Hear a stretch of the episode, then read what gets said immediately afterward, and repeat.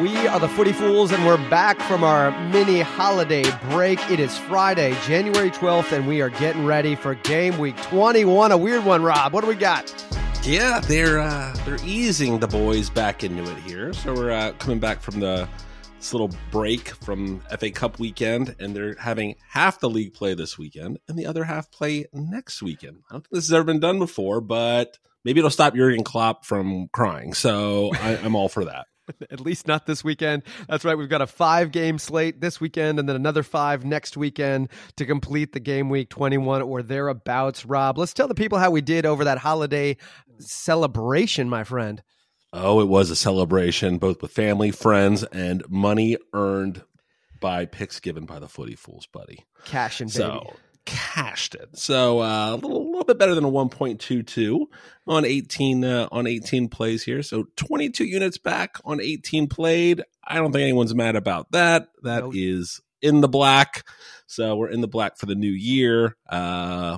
Just barely in the red from last year, but we're ahead and we take it. But week in, week out, we try to give, the people winners, whether it be overs, unders, money lines, draws, anytime goal scores, whatever we think are the best odds to make us money, we are betting.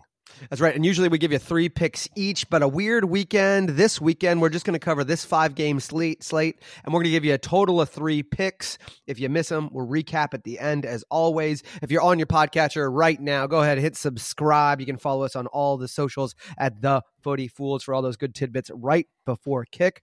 And I'll tell you what, we're pretty close to kick right now at Turf Moor, Rob, where Burnley is hosting what I would call a resurgent Luton team here. Home team right about even money there. The draw going to be plus 260. Luton getting 3 times your money there. Interesting for me, the over-under at 2.5 with your over and under being right there at minus 110. Is this a 6-pointer for you, Rob? We got the 2 of the bottom 3 teams playing here. What do you think? How can you say it's not? Agreed. How can you say it's not? I mean, for me, it's like you look at this Luton team and you just take a look at the last, I want to say 8 or 10 games, I think, since the last international break. And they've just played a much improved brand of football, I would say. Winners 2 out of 3. They lost some close ones there. 1 to your Everton, where you stole that one late. A City game that was way closer than anybody thought at Turf Moor. But they are going away from Kenilworth Road here to Turf Moor. The Hatters are overs and BTTS of 6 to 7. Meanwhile, Burnley, you keep thinking, are they turning it around? They haven't been good at Turf Moor. Only the 1 win, that shellacking of the Blades 5-0. Yeah. It's a weird reverse one here at Kenilworth Road. Burnley wins it there late in the 85th minute. Should we clap it up real quick for Vincent Kompany still having a job in 2020? It is the new year, and Kompany has a job. A golfer's clap there. Vincent Kompany, everybody. Vincent Kompany. Rob, how are you seeing this one going this afternoon? Well, I think you're already kind of teasing the people what I thought here. My initial thought was Burnley moneyline this morning. This is the advantage of giving plays later, and Bryce will run to the editing room real quick after we wrap up here. But my initial thought was Burnley moneyline, no doubt, minus 105. I was like, they got to do it. It being a 6-pointer, it being a Friday. It's a draw, baby. It's a draw at plus 260. I think 2 evenly matched teams. Nobody's going to want to give up the kitchen here, I don't think, Rob. No, too much at stake. I don't see it. So, gut for me, maybe a scoring draw here. Like I said, just a big run of BTTSs for Luton, giving up goals and also scoring. That if you're interested in that play, minus 130 for the people. Rob, let's head on over to Saturday, where Chelsea's going to be hosting Fulham. I'm going to Chelsea, New York this weekend, but over at the bridge, over across the pond, Chelsea, they've been busy since game week 20. They had a FA Cup match that they won. They lost in the Carabao Cup. They are 3 wins and 3 losses in their last 6 Premier League matches, so they haven't been drawing like Man United recently. They have been unbeaten in their last 7 at home in all competitions, but Nico Jackson is off to AFCON. He's gone. So He's gone. Yeah, they still have a lot of players out for injury. And the Fulham team, as you know, I mean, Jimenez returns against your Arsenal. No karate on field actions, no reds for him, and they got a win. And you look at the way this team had been playing before the red card against Newcastle, and they were flying, and they were scoring a lot of goals. You're over 2.5 for Fulham in the last 6. All of those are hitting when Jimenez is playing. Any feels here? I know Chelsea's a minus 160 at home. The draw going to be over 300. Fulham going to the bridge, getting 4 times the money, and that over under it already juiced up to 3.5. The over being plus 145. The books are expecting goals. Rob, what are you expecting? Yeah, well, with Wobie out, he's been the engine in that midfield here for Fulham. He really has. It's gonna be weird. This feels either like Chelsea, possibly a draw. Obviously, way more plus money on Fulham getting the point over there.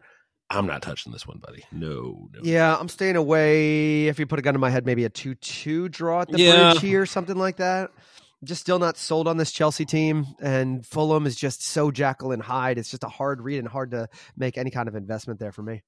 Yeah, I'm off this one. Not a fan. I'm passing on it, but let's talk about maybe what's going on with the state-owned teams over. That indeed at St. James Park. Newcastle's going to be hosting your Citizens coming into town. Quick reminder on the reverse fixture of this one, I was expecting a lot of goals, Rob. You'd think with the firepower, especially early in the season when both teams were much healthier, and only a 1-0 win to City, and then the EFL Cup, a 1-0 win to Newcastle. Look, your home team here, going to be plus 450. The draw is going to be 340. And City, clear favorite here at minus 175. That over under at 2.5, with the over being negative, minus 160. Newcastle has just been, what's the word? Bad. Yes. Losers of 5 of 6 since, getting ousted from Champions League, finishing bottom of that table. And that only win, to bring it back to that Jimenez karate kick, was against that Fulham team that went a man down in the 20th-ish. And look, so many injuries here. Jolinton probably still out. Wilcock out. A lot of players missing for Newcastle. But then you look at City. They've also got some big names missing, right? Haaland's probably not back. Stone's not back. Phillips, Silva, all gone. This is such a weird one. I mean, I'm almost tempted on an under here. Mm-hmm. Just because you look at the City fixtures in this last group of games, November through December, they're not putting people away, Rob. They're just not.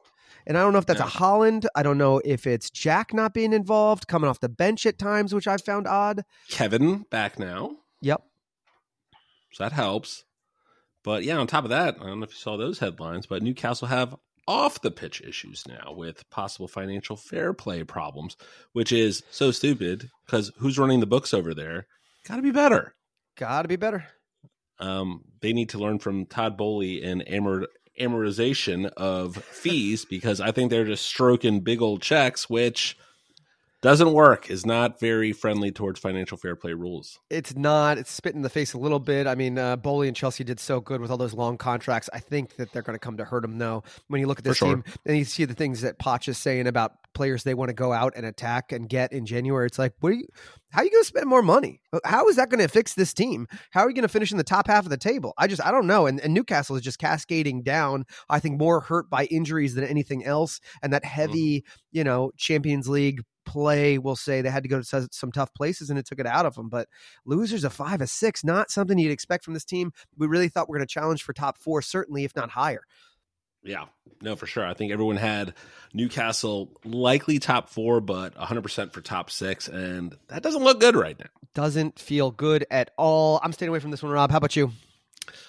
I am off this one. Oh, for the record, people, Bryce and I are splitting 3 plays this week. So we're changing it up a little bit. Only 5 matches. I will probably bet them all, but we are giving you all a shared 3 plays this week. But it was pretty quick in agreement, so take that for what it's worth. Take it for what it's worth. Let's head on over to Goodison Park, where Everton, since playing my Spurs when they were rolling, have kind of fallen apart here, Rob. And they're hosting the Villains, who we know have had trouble on the road. Your number's interesting here. Everton plus 185 at home. That draw plus 260. And Villa coming to town. You're getting plus money on a team second in the table, plus 145. Over under at 2.5. Over being minus 145. Under, you're getting plus money there. I mean, Everton now only 1 point above the drop. They are losers of 3 in a row in the Prem. Yeah. And they're winless in 5 in all comps. The good news for them, though, we'll say, I think Pickford's been great. And also the great news on Calvert-Lewin for them, that red card 3-game match being overturned. So he will be available for this one. Rightfully so, in my opinion. Yep. And before that, the last game out before this little break, they were scoreless against Wolves. But before that, they'd scored in 7 straight, Rob. And you're getting bounce scoring from them. Obviously, Villa coming to town. We know what happened at Old Trafford. They're up 2-0. I had them winning that game, and what happened, Rob? Didn't happen. And if they win that game, they would have been top of the table. Yeah. So that would have been incredible. There would have been some bet slips cashed in Birmingham, I think, if that happened. Yeah, absolutely. But they are second in the table. Tielemans looks like Tielemans going to be coming back. Traore out to AFCON. It's 4 straight games for them, BTTS in the Prem. I think they have more class than Everton right now. Everton look lost. They feel lost. I think that Dyche is going to keep them up, certainly, but they might be, there might be a despite little... Despite the 10-point penalty. Indeed, and that's a big ups to him, but I have a feeling they're going to be watching this Friday game today to see the two teams behind them and see how they are playing and whether that's going to put more pressure on them tomorrow. I don't think they have the class right now. I'm taking Villa to win this one at 1:45. That's going to be a play for us this weekend. I really wanted to juice this one up with the both teams to score to 3:10, but Everton let me down in that game against Wolves where they didn't show anything to me. So plus 3:10 was tempting, but I think just not getting cute with it. Villa 1-0, 2-0, something like that. Let's take it. Just cash it. The 1:45 is a good play. I'm happy about that one, Rob. Why don't you talk to? I'm going to let you take this one as Spurs go to United. Tell me about it, Rob. A little delayed Christmas present here from my co-host. He's giving me the Spurs match here, which is funny. So oddly enough, the numbers across the board here. United favored, plus 130, plus 285 on the draw. Plus 190 for Bryce's Spurs to go to Old Trafford and do it. Over under 3.5. Heavy juice on the under at 150. Yeah. Over is plus 120. Some big news, though, from Old Trafford. My Dutchman, Mr. Ten Hag here, he got rid of Jadon Sancho. Expectedly unexpected, right? Come on. Yeah. Heading back to Dortmund. Back to Dortmund. And I think they're going to look to move on some people. Dortmund always pretty smart about that. But anyway, so he's gone. But since beating Chelsea December 6th, they have lost to Nottingham Forest, West Ham, Bournemouth, an ugly draw at Anfield, but a point nonetheless. A needed point. As we talked about that game, they needed that one. Yeah, they needed that. We talked about this. I was like, this line is way too goofy. You had Villa this match. I was like, ugh, this is freaking weird. Yep. Villa gave up 2-0 lead to United at Old Trafford. United came back 1-3-2. Probably that's really the match that probably saved Ten Hag if we look back on that. United not scoring the goals. Just not. They only scored 22 all year. Spurs, by that contrast, have scored 42. They have played the same amount of matches. Which through 20 games, right? We're through 20 games here. So that is a game of match. The Spurs are scoring more total goal per game, which is pretty remarkable to me. It just seems like talent is wasting on the vine up there with Ten Hag. I don't know what's going on at the midfield. Obviously, they still have big players out. Maguire, Casemiro, Mount, questions if they return for this one. My gut is with all these kind of like pseudo injured players, obviously Madison for Spurs still on the mend, you give them off this weekend and then it's really 2 weekends off. And if you're playing in the FA Cup, in 2 weeks from now. So I don't think we're going to see those guys return. Interesting for Spurs, they did have Mickey van de Ven was back on the bench for their FA Cup game, which was surprising, I would say. Didn't expect to see him out there. It looks like he beat it by about a month, right? Yep. Or like 2 or 3 weeks. Couple weeks, certainly. Mm-hmm. I wouldn't be surprised if he gets a solid 20 minutes here, Rob. I don't think. Question Spurs, obviously bringing in Dragon, bringing in Timo Werner. Are we going to see either one of those players? Dragon, are we doing this? This is what we're calling. Can we do it?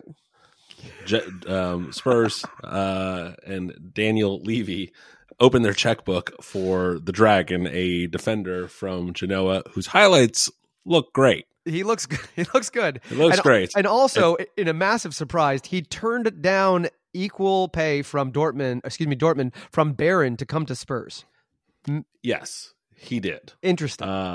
Now, my boy Hirsch, who's a big Barron fan, he said, it'd have been cool to get him, but we're not really that worried. Also, you say opening the checkbooks. I mean, it's £25 million.